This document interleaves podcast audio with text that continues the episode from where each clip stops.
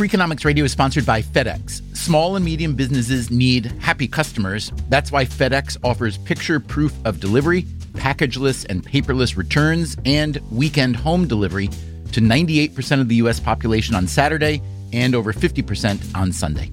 See the FedEx service guide for delivery information. See what FedEx can do for your business. Absolutely, positively FedEx. Freakonomics Radio is sponsored by Cars.com. Have you heard about the Your Garage feature on Cars.com? Here's how it works you add your car to your garage to track its market value and cash in when the time is right to sell.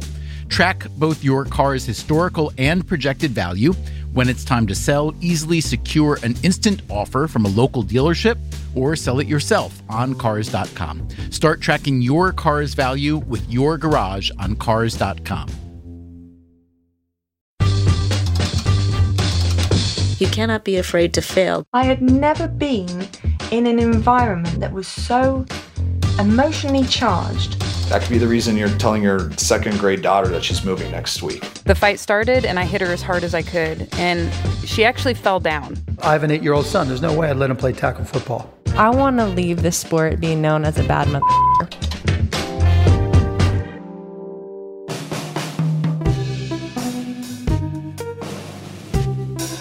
Maybe you are an obsessive sports fan, or maybe a more casual fan and you follow just a couple sports or teams. Or maybe you pay no attention to sports and you only see it when the Olympics are on somebody else's TV. Whichever the case, when you do see those athletes, it's easy to think of them as existing solely in that context. As a full grown adult, wearing a uniform, performing under extraordinary pressure, focused on a highly specialized task that has zero to do with daily life, or at least your daily life. But is that who those people really are? And how'd they get so good at this thing they do? When you see them on TV, all you're seeing is the outcome. But what were the inputs? We understand that elite athletes represent some magical combination of talent and determination. But what about, say, luck? Oh my gosh. Uh, I, I yes, absolutely. I think a, a ton of luck is involved. That's Shawn Johnson, an American gymnast who's won an Olympic gold medal and many other top honors. It's kind of like this miracle math kind of equation that has to equal the perfect answer. I mean, you, you can't get hurt, you have to be healthy, you can't have the flu on the wrong day, you have to find the right coach in the right city, you have to be able to afford it. It's all these random things. And when you like get all the people who fit that equation, you're not left with many people. So I guess I was just the best of the very few who fit that equation. Today on Freakonomics Radio, the third installment in a series we are calling The Hidden Side of Sports. In the first episode, we looked at how sports have always mirrored society, from our historical penchant for war and colonizing to our more recent obsession with pushing the limits of human achievement. 3 minutes, 59.4 seconds, shattering the four minute mile, the Everest of athletic achievement. In episode two, we looked at the economics of a single NFL franchise, the San Francisco 49ers, and how they have begun to recover from a debilitating losing streak. I mean, when you lose a game, a lot of noise happens. When you lose two, a ton happens. Usually three is like Armageddon. Um, try nine. In today's episode, Becoming an Athlete. Time to step back and try to understand how these people rose to such heights. How scientific is the process? How predictable? We'll look at a number of factors, including, of course, raw talent. My parents are both super studly athletes. Yep, I think the gift is number one. We'll look at will and determination. I did a bunch of push ups and sit ups that night until I was um, throwing up. And the mental aspect of this most physical pursuit. Well, I think the mind is is as big of a separator um, for professional athletes as any physical tools. We'll hear stories of opportunities gained and lost. In 1981, there was 18.7% black African American players in the major leagues.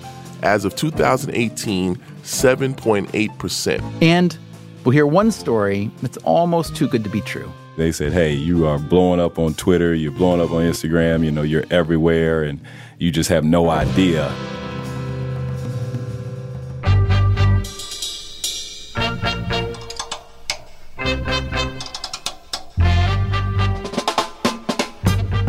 From Stitcher and Dubner Productions, this is Freakonomics Radio, the podcast that explores the hidden side of everything Here's your host, Stephen Dubner.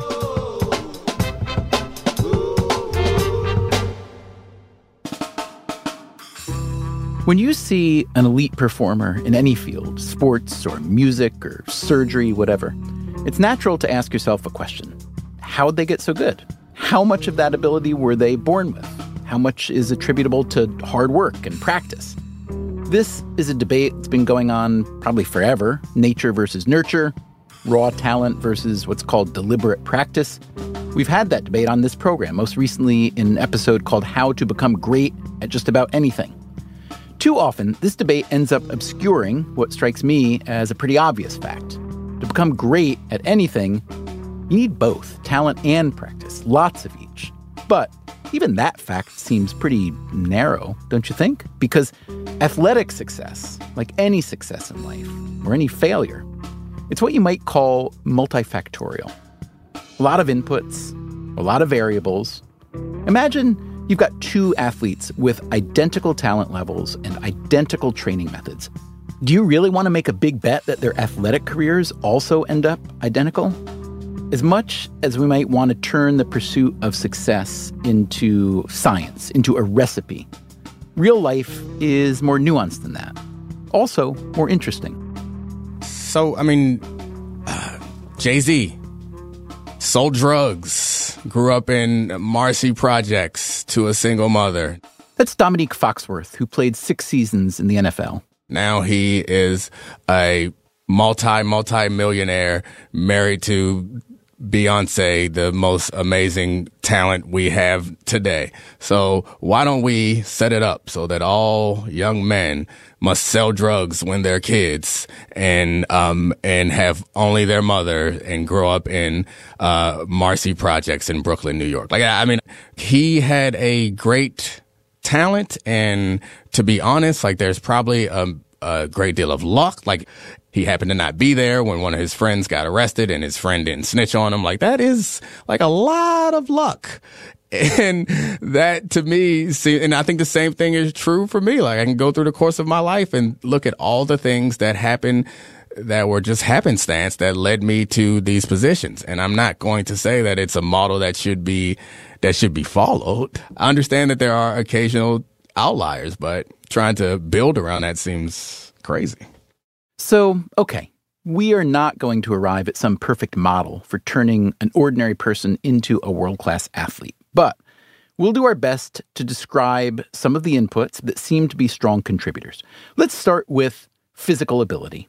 It may not surprise you to learn that a lot of elite athletes exhibited a pretty high baseline level of talent from an early age. Mark Teixeira, for instance, a three time Major League Baseball All Star. Yes. You know, and, and, most kids grow up being, you know, if you're an elite athlete, you're going to be the best kid on your team. You know, I played every sport as a kid. Was baseball your best sport from the outset? It always was. Yeah. Uh, and I actually enjoyed playing basketball more. Um, I played backyard football, I played soccer, tennis, and um, but I, I was always good at baseball. So I knew baseball was going to be, um, you know, a sport for my future. Athletic talent is considered one of the more heritable traits passed from parent to child. In Super Freakonomics, one of the books I wrote with the economist Steve Levitt, we performed a rough calculation showing that if a Major League Baseball player has a son, that boy is about 800 times more likely than a random boy to also make the majors.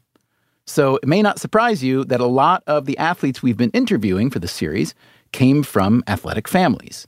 Here's Kerri Walsh Jennings, who's won three Olympic gold medals in beach volleyball. Oh man, well my my life has literally been family and sports, like from day one. I think from birth. Uh, my parents are both super studly athletes. They both come from very athletic families.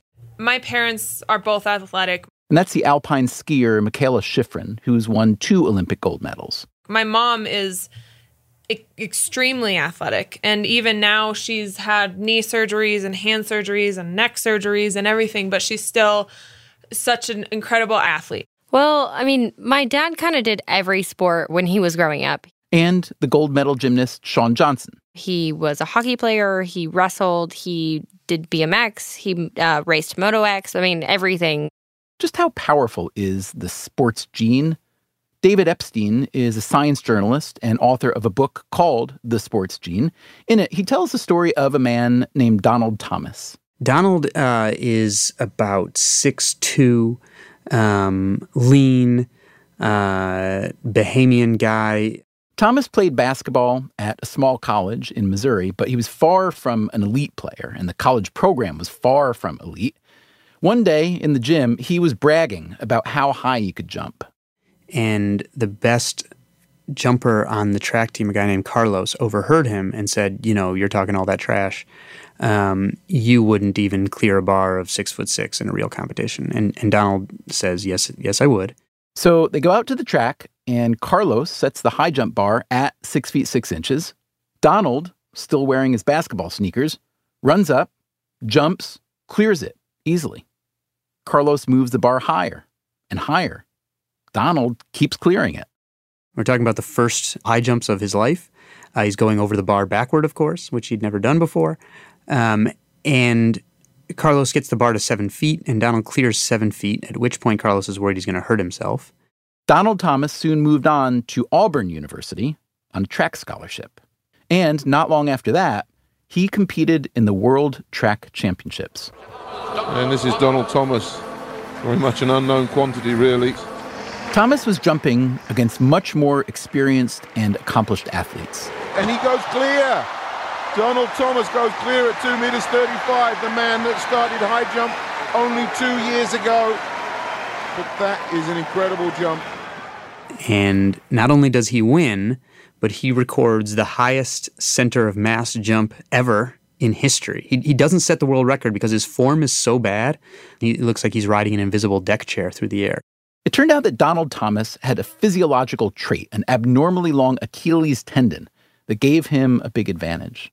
So there, there aren't that many Donald Thomases in terms of winning the the world championships, but this happens at lower levels all the time, where somebody will step in with no or very little background and win some kind of regional or state championship, and then those are the people who end up training and going on to become um, champions. David Epstein also writes about the success of talent transfer programs in the UK, Australia, China, and elsewhere. Well, they'll take people uh, who maybe aren't making a national team or making it to the top in a certain sport and say, hey, why don't you go try this other stuff? Some converted athletes have done remarkably well. The UK won several gold medals in rowing and skeleton with athletes who began in other sports. In the 2002 Winter Olympics, the Australian Alisa Camplin, a converted sailor, won gold in aerial skiing. She wins the Olympic gold medal and was still so poor at skiing that when she was invited to ski down the mountain to the gold medal winners press conference, she fell and like rolled down, you know, the mountain on the winner's flowers because she still didn't know how to ski. I heard she she learned how to ski later, like on vacation, but not by the time she had won the Olympic gold medal. Yep, I think the gift is number one. Mark Teixeira again. Because without the gift, you can't take a kid that has zero athletic ability and just happens to be a hard worker and he goes to the big leagues. But talent on its own, as we all know, it only gets you so far. You know, at any given time, there's a thousand big leaguers out there, but there's probably 10,000 players, whether in college or amateur baseball or, or low professional ranks, that are good enough to someday make it. Talent wise, that yes, there's 10,000 talented players with with a gift. It's of those 10,000 players, which are the ones that work hard enough? Which are the ones that figure it out? Which are the ones that get it, that make the right decisions and, and you know train the right way and eat the right way and do preparation for games? Those are the ones that make it. The most talented player that I ever saw as an amateur was Corey Patterson. And he had a decent big league career, but talent wise, I would kill for his talent. Talent wise, there were a ton of guys that I thought had more talent than me, but um, I, f- I thought I figured it out. My brother was inherently more talented than I was. That's JJ Redick, who's played in the NBA since 2006. He could never shoot the basketball the way that I could, but he could hit a baseball a mile. He had a cannon for an arm. My best friend from high school was the same way. You know, certain kids are just everything sort of comes easy to them and it's natural to them. I have seen some of the most physically gifted and talented gymnasts I think our sport has ever seen. Shawn Johnson again. She now coaches young gymnasts. but they just do not have the mental capability to to get themselves to that elite level. And it's not a matter of training them or you know, getting them to the right sports psychologist or getting the right people around them. It's just it's not there.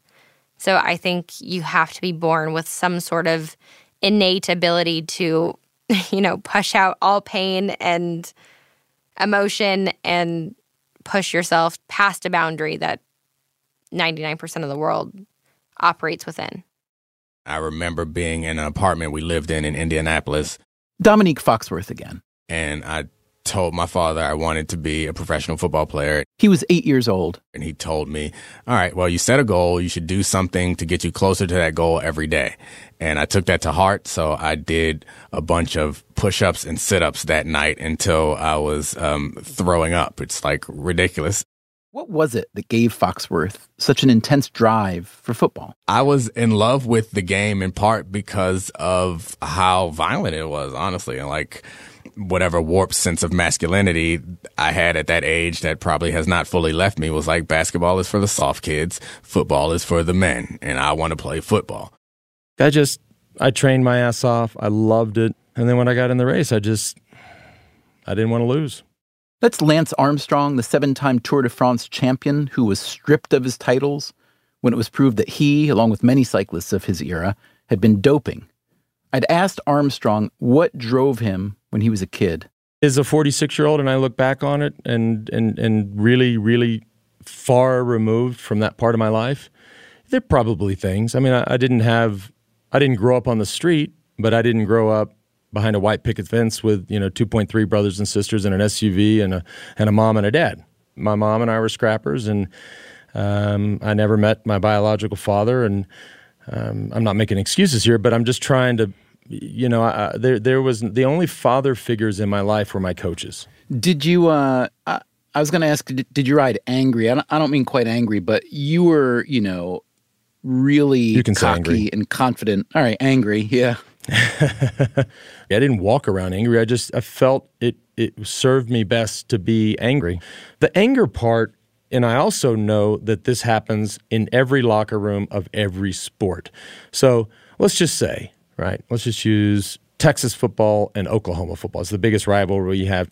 The week leading up to the game, those coaches every single day, guess what is posted on the board in the in the University of Texas Longhorns locker room, meeting room? It is articles and quotes from the other team. Ah, we're going to kick their ass.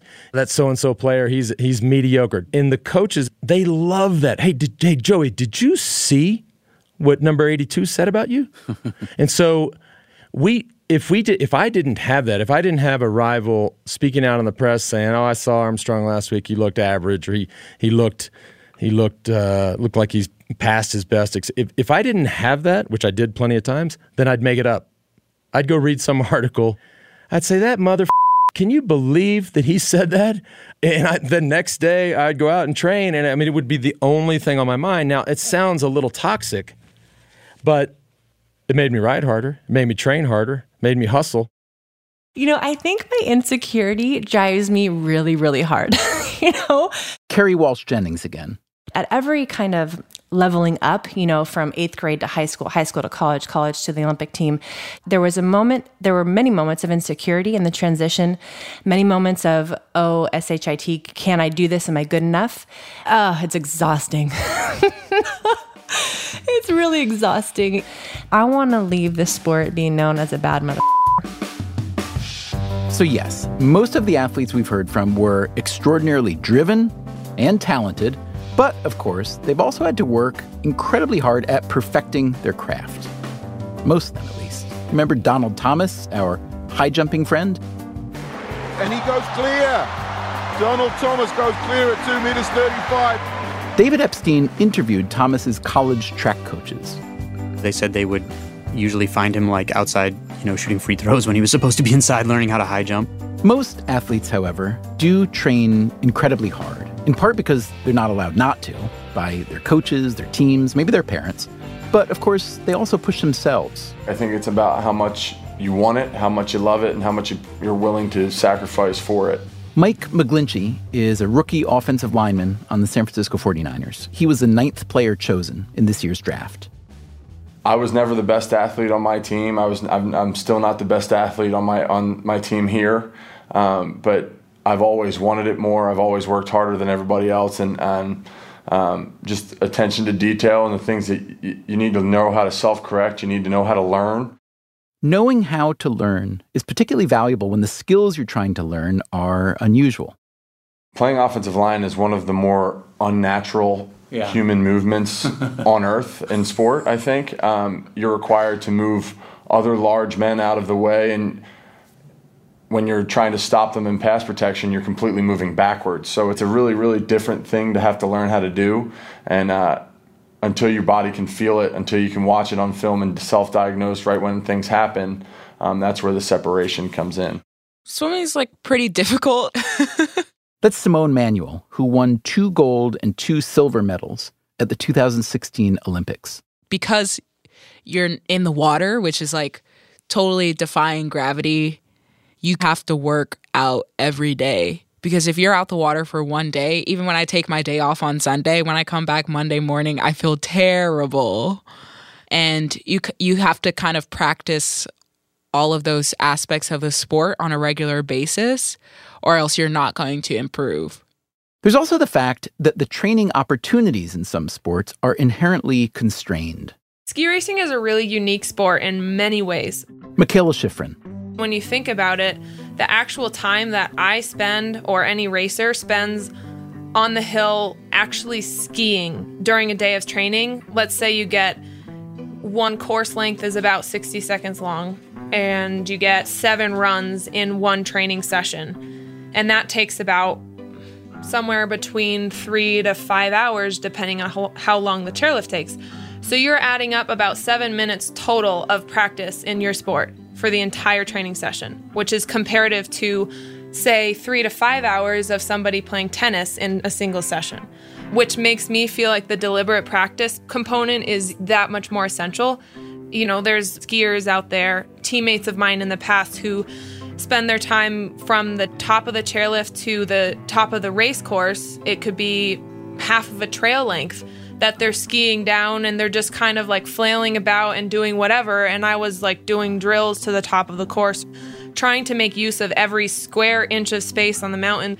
Every time I'm deliberately practicing skiing and my technique and everything, then I'm kind of getting a one up on everybody else who's not.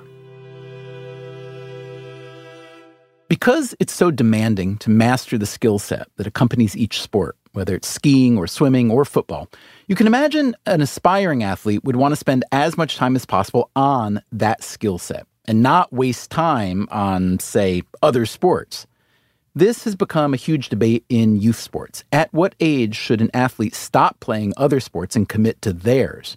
And once they do commit, is it definitively better to spend most of your time in deliberate, structured practice? Or what about a more free flowing, unstructured environment, what's sometimes called deliberate play? You know, I, I totally agree with this this notion that there's something to be gained from less structure. That, again, is the NBA veteran JJ Redick. As an example, he brings up his former teammate, Jamal Crawford. Jamal is one of the best ball handlers in NBA history. He's had a fantastic career. Um, Jamal will tell you he's really never done a drill. He's never done a ball handling drill, but he has incredible ball handling skills. And he's done that through just playing pickup or taking a basketball around his neighborhood when he was growing up and literally putting moves on bystanders as he passed them in the street. Redick's own view on unstructured versus structured practice is still evolving. I had a teammate in Orlando. His name was Anthony Johnson. I played with him for two years. He was much older. Um, this was early in my career. And um, about five years after we'd stopped playing together, I met up with him for lunch and I was telling him about all the workouts I was doing that summer. And he said to me, Dude, don't worry about being the best workout guy. Worry about being the best player. And it kind of annoyed me when he said that. But I've thought about him saying that probably 50 times over the last five years. For me, part of it is is I, I want structure. I I I, th- I feel like I thrive in structure. I like having a plan. I like going to a gym and saying this is what I'm going to work on today. Um, but then the other part of it is it's sport, right? There's something organic about it. There's something that has to flow naturally. And if your point of reference is only structure, well, the game is not really structured right? You're constantly reacting to things as they happen. There's nine other players, there's one ball. And I, so I, I think that's actually been incredible advice for me over the last five years of my career. JJ Redick grew up in rural Virginia, and his practice environment then was pretty unstructured. My dad put up a hoop, and it was just for me being in that backyard and shooting a basketball and seeing it go through the net became just an obsession. And it's something that I wanted to do over and over again and repeat over and over again. Lately, Redick has tried to reconnect with that unstructured practice environment. You get a safe place to work on your weaknesses and improve those weaknesses. Look, if I go into a gym and I've got 30 people in the gym watching, even at 34, I'm a, going into my 13th year in the NBA it's a little nerve wracking to to work on your weaknesses in front of people um, in a structured setting. Um, but alone, away from any lights, um, you know, it, it's it's a more calming experience, and you can gain confidence from doing that. So, what does the research say about the relative benefits of structured versus unstructured practice, or what you might call deliberate practice versus deliberate play? One study of 22 young Brazilian basketball players tried to answer this question. The researchers put half the players in organized games with referees and coaches, the other half played in unstructured games. After 18 sessions, the researchers measured the change in the players' tactical intelligence and creativity. The kids in the unstructured practice showed significant gains on both dimensions. The kids who played in the structured games showed no improvement. It's just one small study, but it would seem to offer some evidence, at least on the youth level, that less structure can be beneficial. And how about specialization? A lot of young athletes, and especially their parents, seem to think the best move is to pick your sport early and focus solely on that sport. Man, it drives me nutty. Kerri Walsh Jennings. It's just, I think it's such a flawed place to come from, specialization in anything um, let alone when you're a child and you're eight years old, you do not need to pick your sport that you're going to maybe get a college scholarship for, you know, and play 365, 24 7, which is mentally and spiritually and physically just, it'll crush you. So I have a major problem with the way things are right now.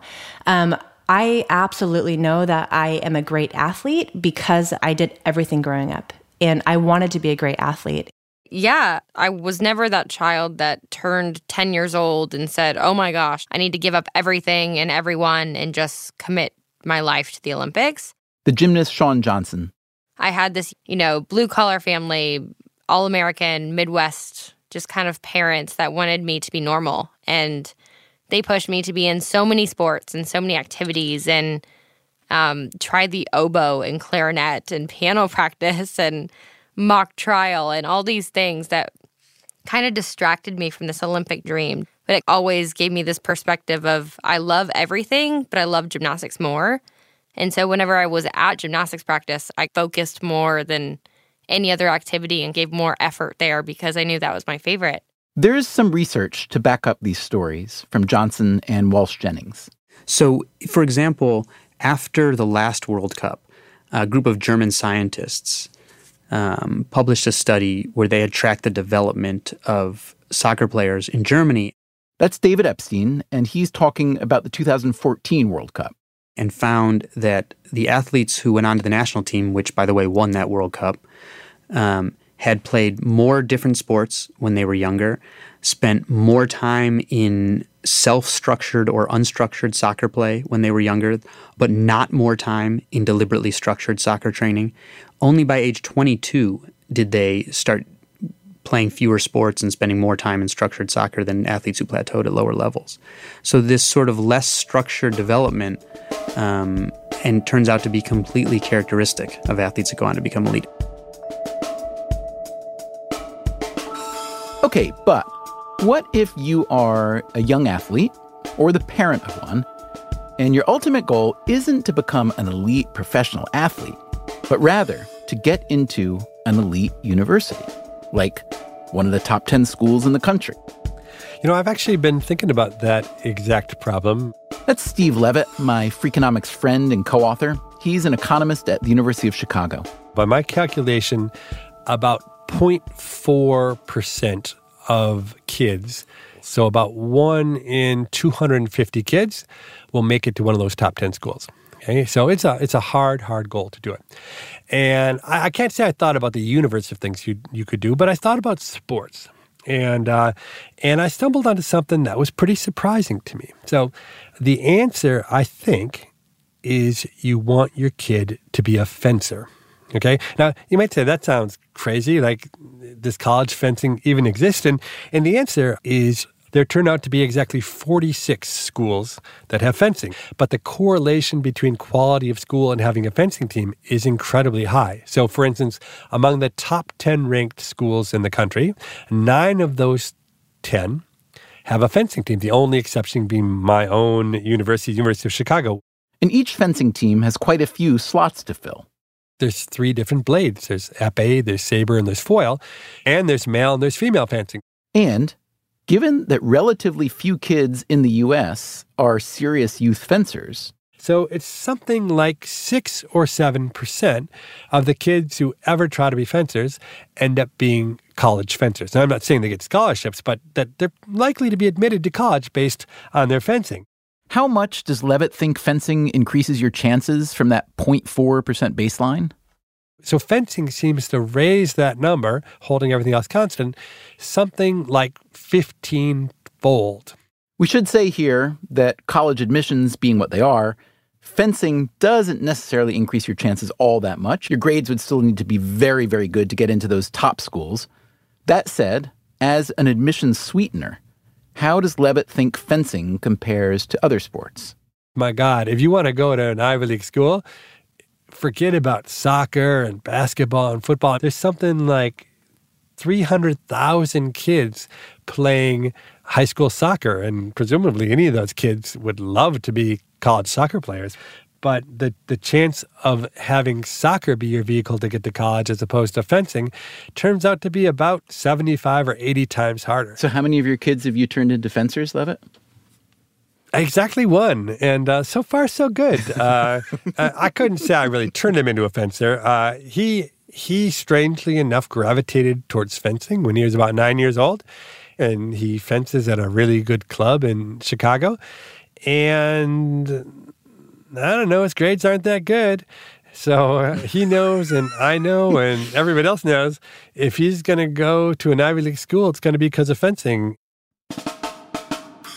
Coming up on Freakonomics Radio, the story of an athlete who did go to an Ivy League school, but then, when it was time to go pro, that apparently counted against him. If he had played at Kentucky or Duke, he would have been a top pick in the draft.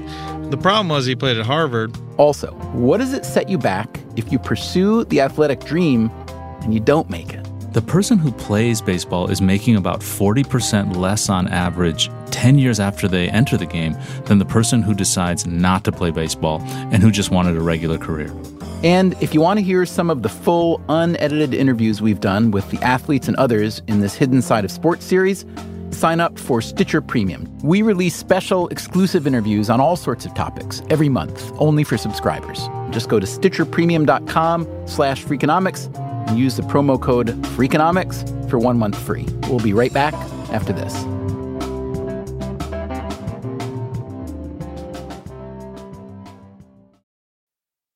Freakonomics Radio is sponsored by Redfin. Whether you need to buy or sell a home, or you're just obsessed with looking at homes for sale, Redfin has got you covered. Redfin updates their listings every two minutes, and they give you personalized recommendations based on the homes you like, so you can find the home that's just right for you. With the top rated Redfin app, you can favorite homes, share listings with others, and schedule tours even the same day with a local Redfin agent. And if you're looking to sell, Redfin agents get you the best price possible for your home. With a listing fee as low as 1%, Redfin's fees are half of what others often charge. In fact, last year, Redfin saved home sellers $127 million. No matter where you are in your real estate journey, Redfin can help. Download the Redfin app to get started today.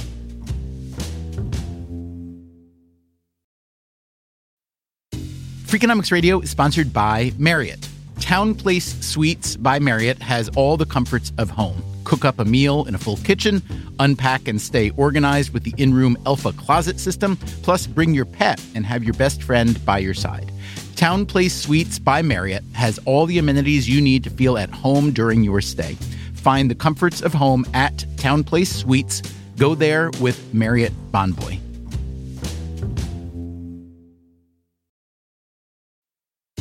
Freakonomics Radio is sponsored by Amica Insurance. Amica Insurance is all about empathy. They know your auto, home, and life insurance are more than just policies. Home insurance is about protecting the life you've built. Auto insurance is there to protect you on the road ahead. That's why Amica takes a consultative approach to help protect what matters most to you.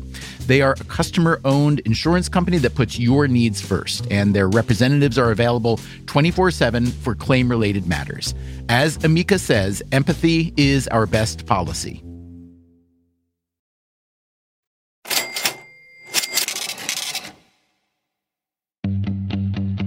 As we've been hearing, there are a lot of inputs that go into the production of an elite athlete talent, drive, the right kind of practice, maybe a parent or two to get you to the rink or the gym or the track at 5 a.m. And as Shawn Johnson told us earlier, you might need some luck. I mean, you, you can't get hurt. You can't have the flu on the wrong day. You have to find the right coach in the right city. I was incredibly lucky to end up with my coaches. So, how'd that happen? It was kind of this freak occurrence. My coach was Chinese, born and raised Chinese. Um, when he was three years old, he was taken away from his family and raised to be an Olympic gymnast.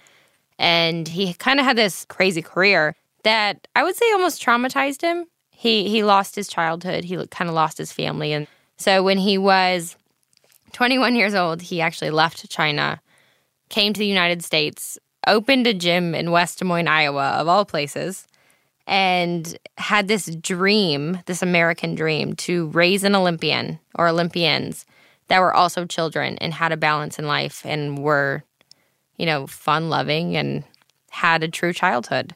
Johnson had started her training at a different gym. And I loved it. It was awesome. But Chow, my coach that took me to the Olympics, opened up a gym about five minutes from my parents' house. And my parents ended up switching me because it saved gas money. And I was really, really blessed to fall under his his guidance and his coaching. I mean, I I was a very, very fortunate child within the gymnastics community to have very loving, very, very protective people around me. And he, I mean, given today's society, I, I can thankfully and say that he he kept me safe, and I am forever grateful for that. Shawn Johnson's good luck created good opportunities, which she worked hard to parlay into an Olympic gold medal. But what about the young athletes who don't get the right opportunities, whether through bad luck or through something much more concrete, like lack of money? Over the past decade, the youth sports economy has doubled to more than $15 billion a year, and a lot of youth sports involve some sort of pay to play model. Pay to play is something that just it just scares me because it's become so much of a business in and of itself and less about true, true, true development. That's Brandon McCarthy. He's been a pitcher in Major League Baseball for 13 seasons. It's a tournament in California this weekend. The next weekend you go to Nevada, and after that it's Texas. And I don't understand how two working parents could ever afford to put their kids through that and then take the time to travel with them. You, you know, the theme of economics the last like 10 or 15 years has been income inequality and connected to that the rich getting richer. It sounds like what you're saying with youth sports is that's being mirrored down, all the way down the line, yes?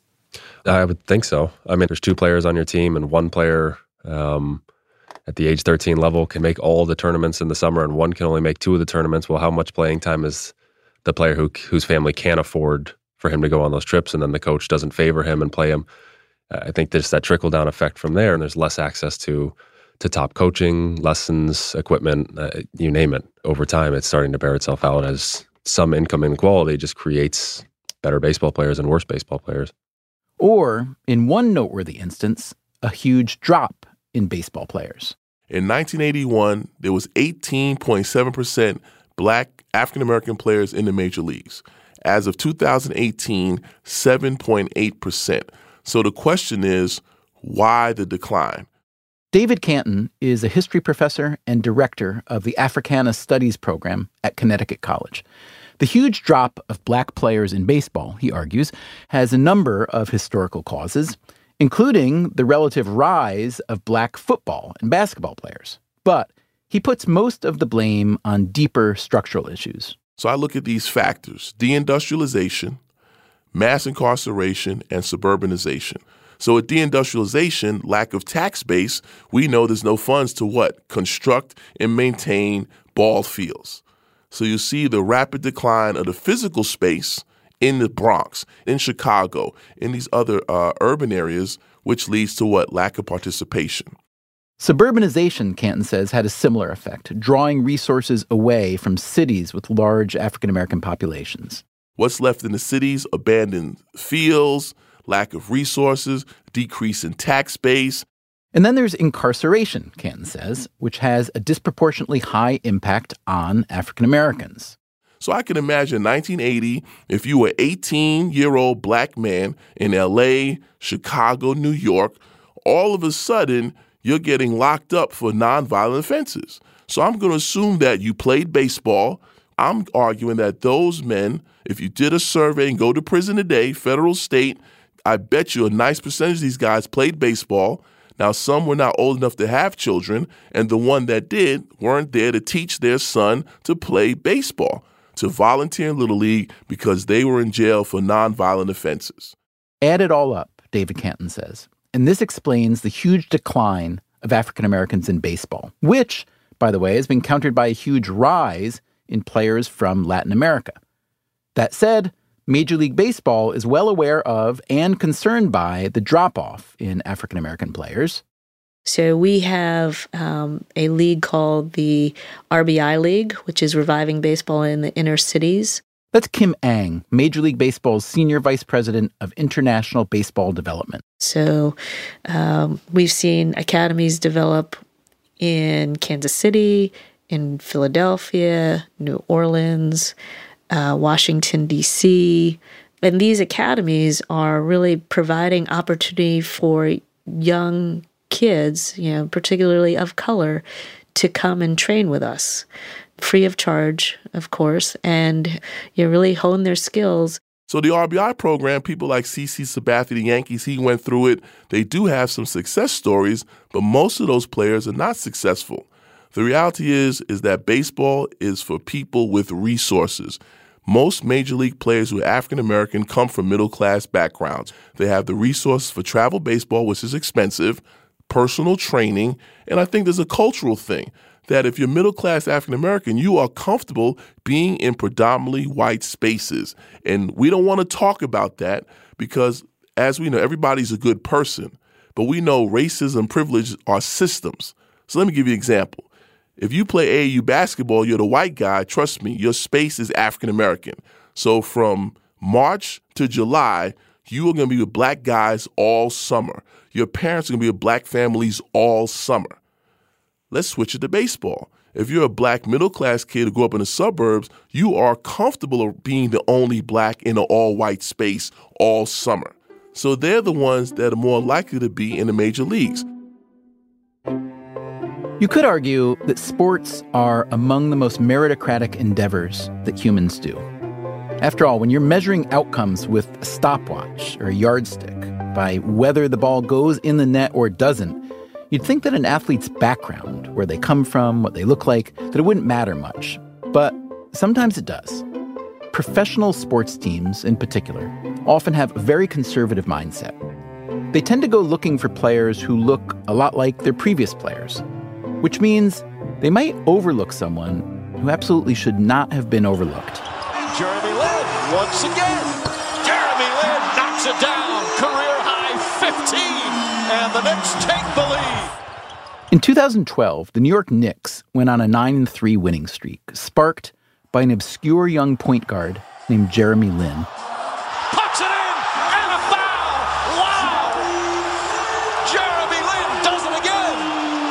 Even it looks like his teammates don't believe what they're seeing. During this 12 game stretch, Lin averaged 22 and a half points and 8.7 assists.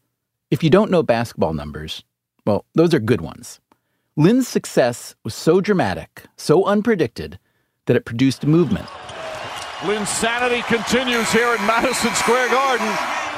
Lin grew up in California to parents who'd immigrated from Taiwan.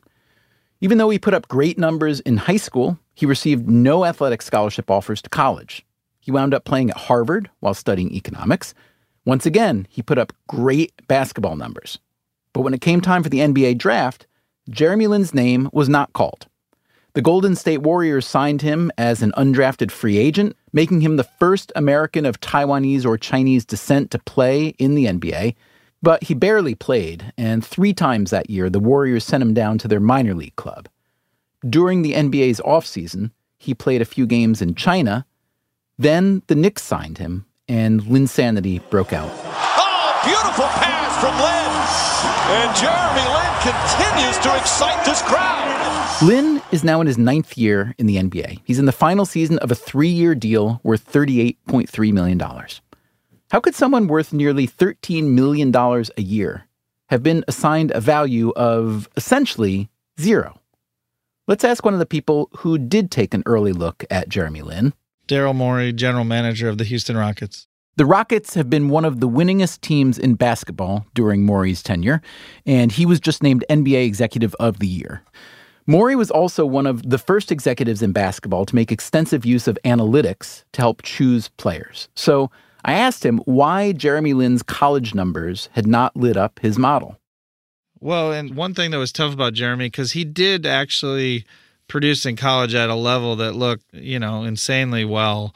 Um, meaning, if he had played at, say, uh, Kentucky or Duke or whatever, for sure he would have been a top pick in the draft. I have no doubt of that. The problem was he played at Harvard, uh, and actually, most of the models that are used from an analytics perspective to forecast draft picks, they're built on people who are drafted. And Jeremy didn't look like anyone who was drafted. The number of Ivy League players that have become NBA players is extremely small. So, one of the things you have to be careful about with analytics is when to not use things. Um, and uh, I incorrectly chose to not weight uh, his time in the Ivy League high enough, and we he ended up going undrafted. Morey and the Rockets did, however, bring Lin into training camp as an undrafted rookie. He actually did look quite good in our training camp, but unfortunately at that time we had four point guards. And so yeah we, we i then incorrectly let him go. What about his being asian? How much did that just you know the fact that he did not quote look like what most basketball people think a good basketball player looks like and how much that may have actually obscured the the the real data? It's sort of an unknowable question but the the founders of behavioral uh, science, you know, a lot of their research was on, yeah, how people, mostly unconsciously, sometimes overtly, put people into, you know, you know, basically buckets uh, or categories, and then use those for making decisions. And often those heuristics really serve you well in life. I.e., you know, I I've categorized that animal as dangerous, and so I'm going to avoid them so they don't eat me, right? But many times they don't serve you well, and and uh, what you're asking is a question that's impossible to answer. It's basically how did uh, Jeremy's heritage uh, change how he was viewed by NBA talent evaluators? Um, I don't know how much was it Ivy League, how much it was, you know, um, yeah, no, nobody knows. The reality was it happened to him not just in the NBA, it happened to him consistently. He was a top player in high school. He then got literally almost no interest from college head coaches, but he should have been recruited by the Dukes and the Kentuckys. And then again, he was overlooked in the NBA. No one can really know why, but there's obviously a bunch of factors that probably played a role.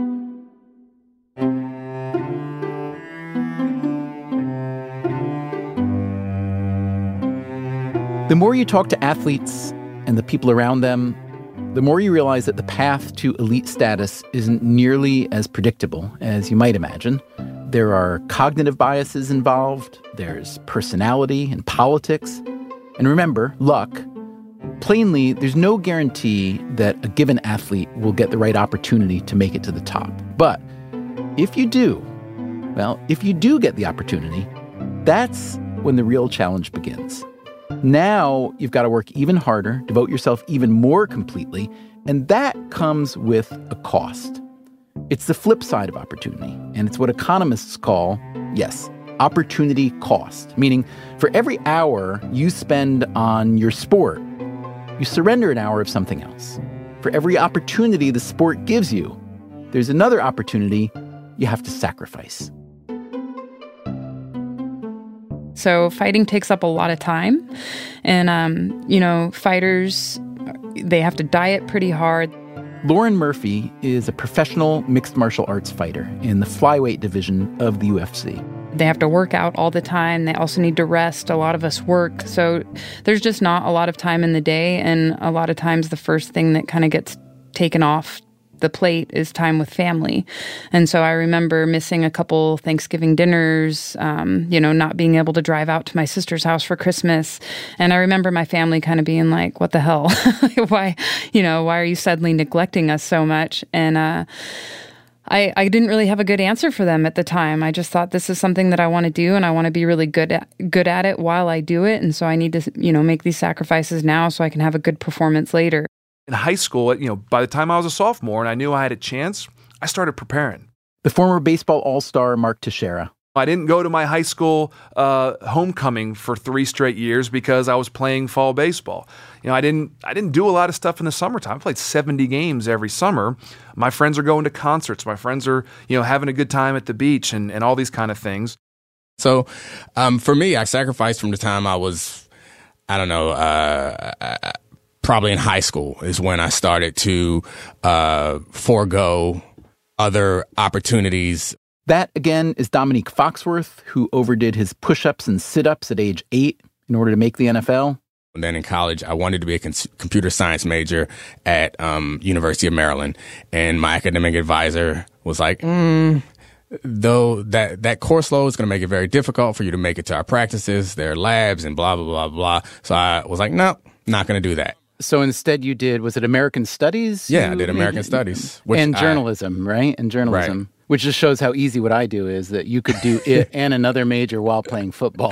no, I um I enjoyed those, and it was it was good, but it wasn't what I wanted to do. And in the summers, when when people were getting internships or whatever, I was working out and getting ready for football. And I say all that to say, once I got to the league, then I got drafted and I was in the third round. So that's it's money, it's good money, but it's not life changing money. It doesn't make up for all the things that you have given up through the course of your life. You shouldn't feel too sorry for Foxworth. He played long enough to enter free agency. His final NFL contract paid him about $27 million. But now, out of football for a few years, he's still feeling the after effects of his single mindedness. So, like, my, my whole life since I was a kid, I had a very clear goal and I worked towards that goal. And I made lots of decisions that would get me closer to that goal, but get me further away from other important and interesting things, including friends and including family. And, and then I was like, all right, I'm done playing. So I will be in this state of transition. His transition included getting an MBA from Harvard and working at the NBA Players Union. He's now doing some writing and sportscasting.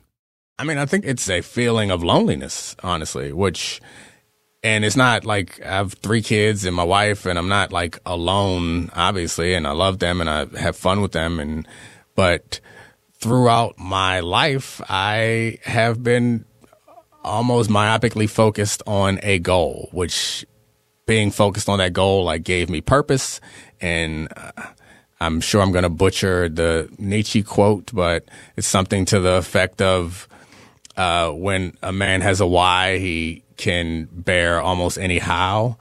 And like, I was, I, I didn't, I don't drink now. I never drank in my life. I never smoked weed. Like, I was singularly focused on doing everything. Every decision I made was like, all right, I'm going to get close to this goal. And I, I, my, the people who I was close with in high school, like, those aren't my friends anymore. People I was close with in college, like, not really my friends anymore. And then at 35, I'm in DC where my wife has a bunch of family and friends, friends that she's been close with since they were in the second grade. And like, and I'm like, eh, I don't really have that. And like, I was making these choices, uh, which I thought were choices to get me what you wanted. Right. And I didn't realize at the time that I was foregoing like lasting, long lasting relationships. And while you're a professional athlete, you walk around with this um, skepticism, frankly, of all new people in your life. So even if there were like the potential of some great friendships, like I wasn't open to them. I'd go to these places, people like, oh, you're a football player. Then I'd pretend and be nice to them because that's what you do. And they'd pretend or whatever, it'd be into me because that's what you do. And then you move on. And, and then you're 35 and you're like, hey, you haven't talked to your best friend from high school in 10 years. So, I, I mean, I feel like I'm in a perpetual state of transition, which is interesting and uncomfortable at the same time. It's one thing if all the sacrifices, all the opportunities foregone translate into a successful athletic career, as it did for Dominique Foxworth and Mark Teixeira and Lauren Murphy. But what about the athletes who make the sacrifices but don't make the big time? Just look at the numbers. There are only about 1,700 players in the NFL. In Major League Baseball, there are fewer than 900. In the NBA, just about 500. In baseball, roughly 90% of the players drafted by major league clubs don't ever make it to the majors. One of those 90% was Justin Humphreys.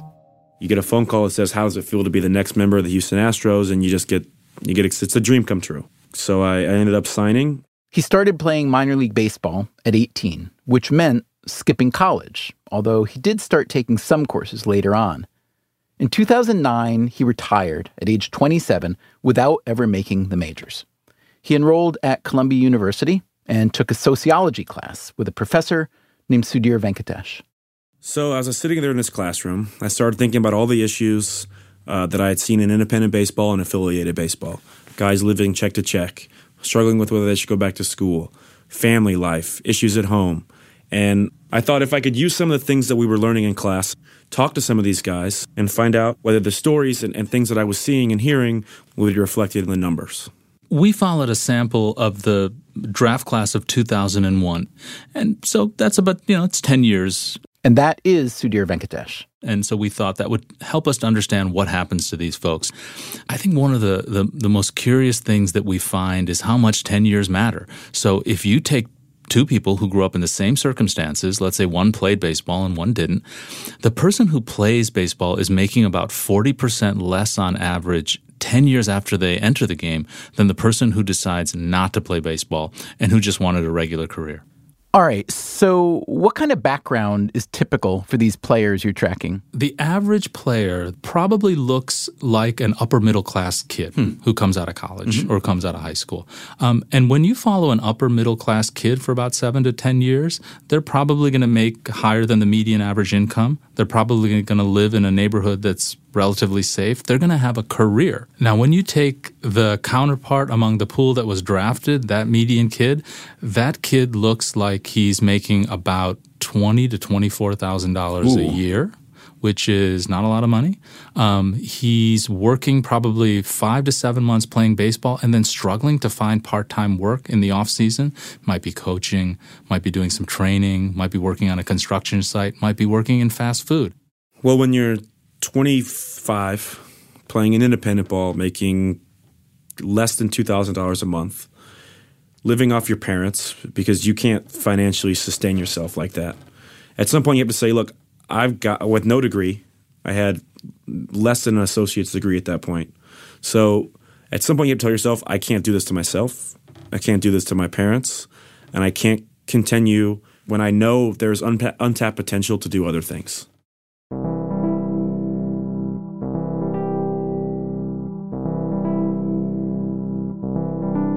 Knowing when to quit anything is hard, especially if it means abandoning a lifelong dream. Quitting an athletic dream is especially hard because baked into the ethos of sport is the idea that you should never quit, never give up, never back down. But think about it.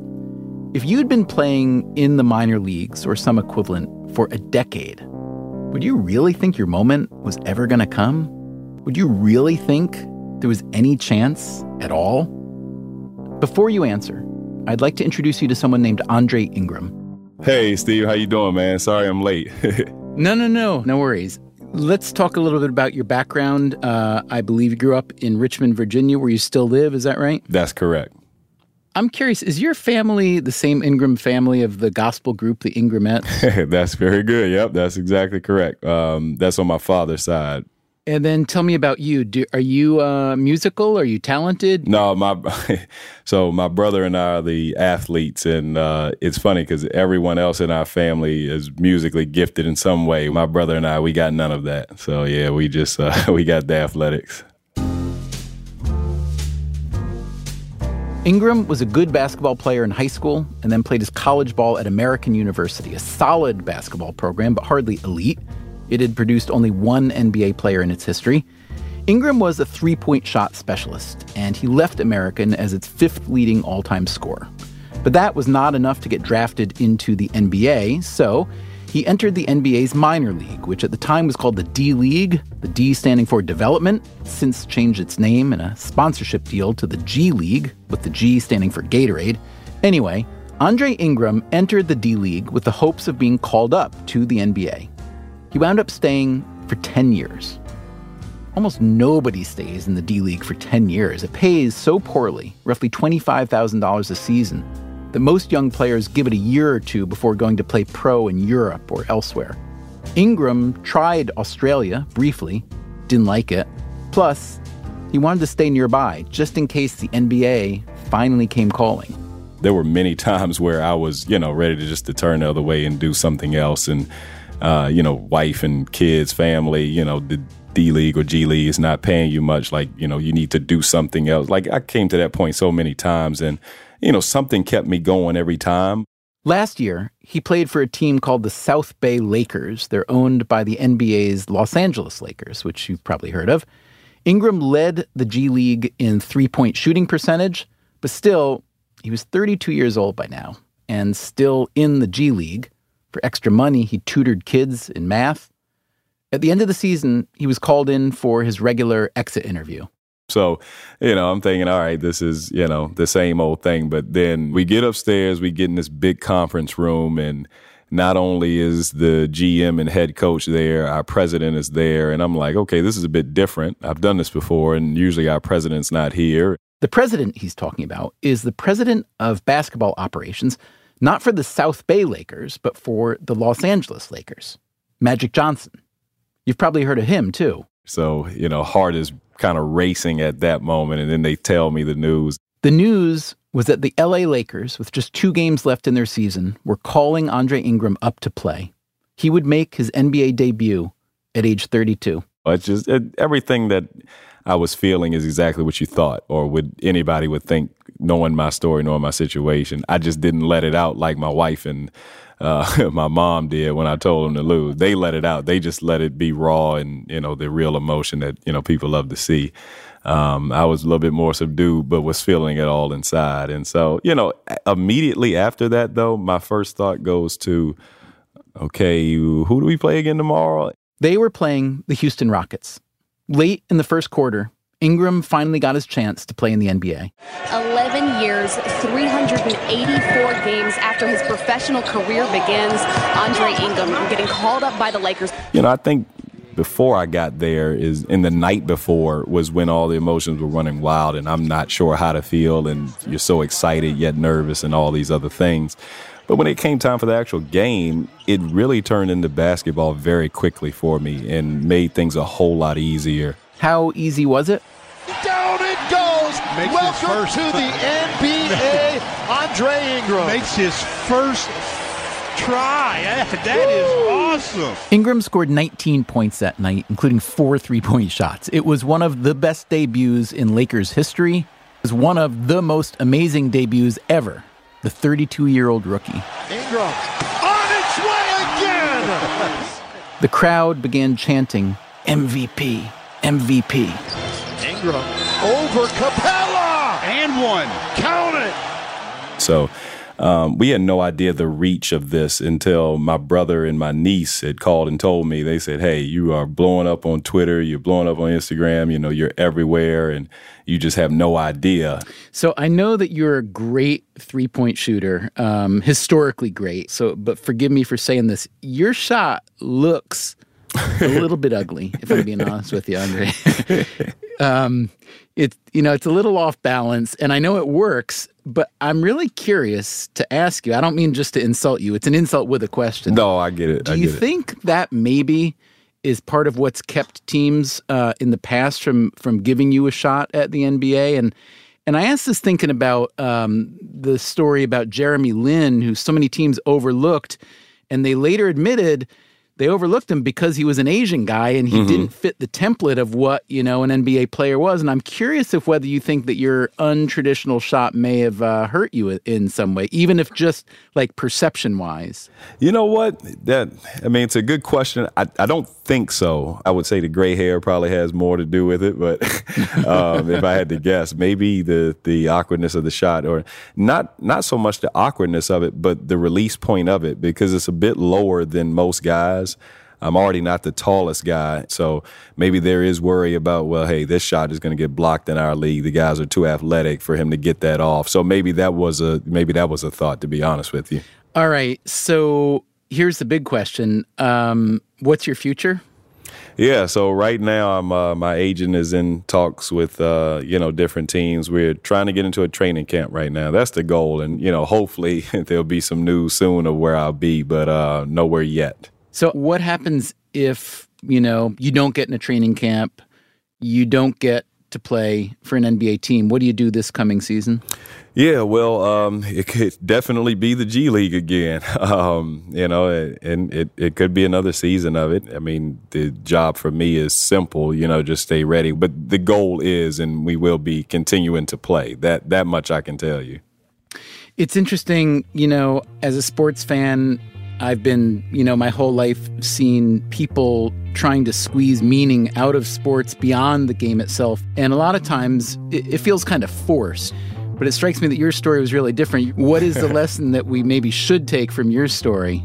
what I would like for people to get out of it the most is that it, it, it wasn't just that, you know, I stuck with it all the way through and was happy about it all the time. I definitely had doubts. I had, you know, disbelief. I had discouragement. You know, you don't get to something or any dream or anything worth having um, just, you know, scot free. I think that part about it is is the realest part.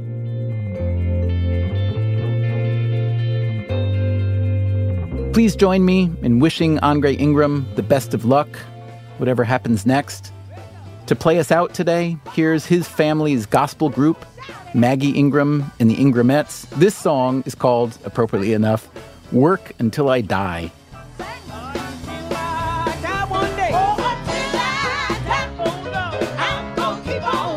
Thanks to Andre Ingram and all the athletes who spoke to us for today's show. We'll be back with more episodes from our Hidden Side of Sports series in a couple of months. In the meantime, we're posting many of the full, unedited interviews from this series on Stitcher Premium. Sign up at stitcherpremium.com slash Freakonomics. Use the promo code Freakonomics for one month free. Coming up next week on Freakonomics Radio, is the United States in a trade war? Well, uh, define a trade war and I'll give you that answer. A conversation with Roberto Azevedo, Director General of the World Trade Organization, whose job is to, well, essentially to prevent trade wars. So, have you, Director General Azevedo, had direct conversations ever with President Trump? Not directly, no. I assume if President Trump were to hear this conversation and call you, um, you'd be happy to sit down and work some things out, yes? Oh, I'm always available. I'm always available. That's next time on Freakonomics Radio.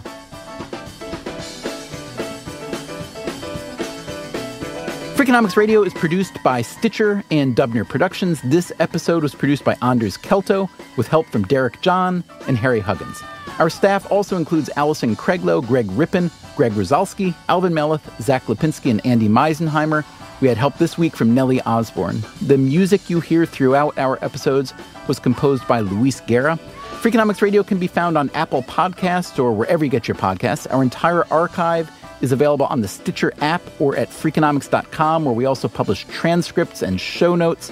And at Stitcher Premium, you'll find the entire archive ad free, as well as lots of bonus episodes, including full interviews with many of the athletes, executives, and others from our Hidden Side of Sports series. Just go to StitcherPremium.com slash Freakonomics. We can also be found on NPR stations across the country. Check your local station for the schedule, as well as on Twitter, Facebook, LinkedIn, or via email at radio at freakonomics.com. Thanks for listening.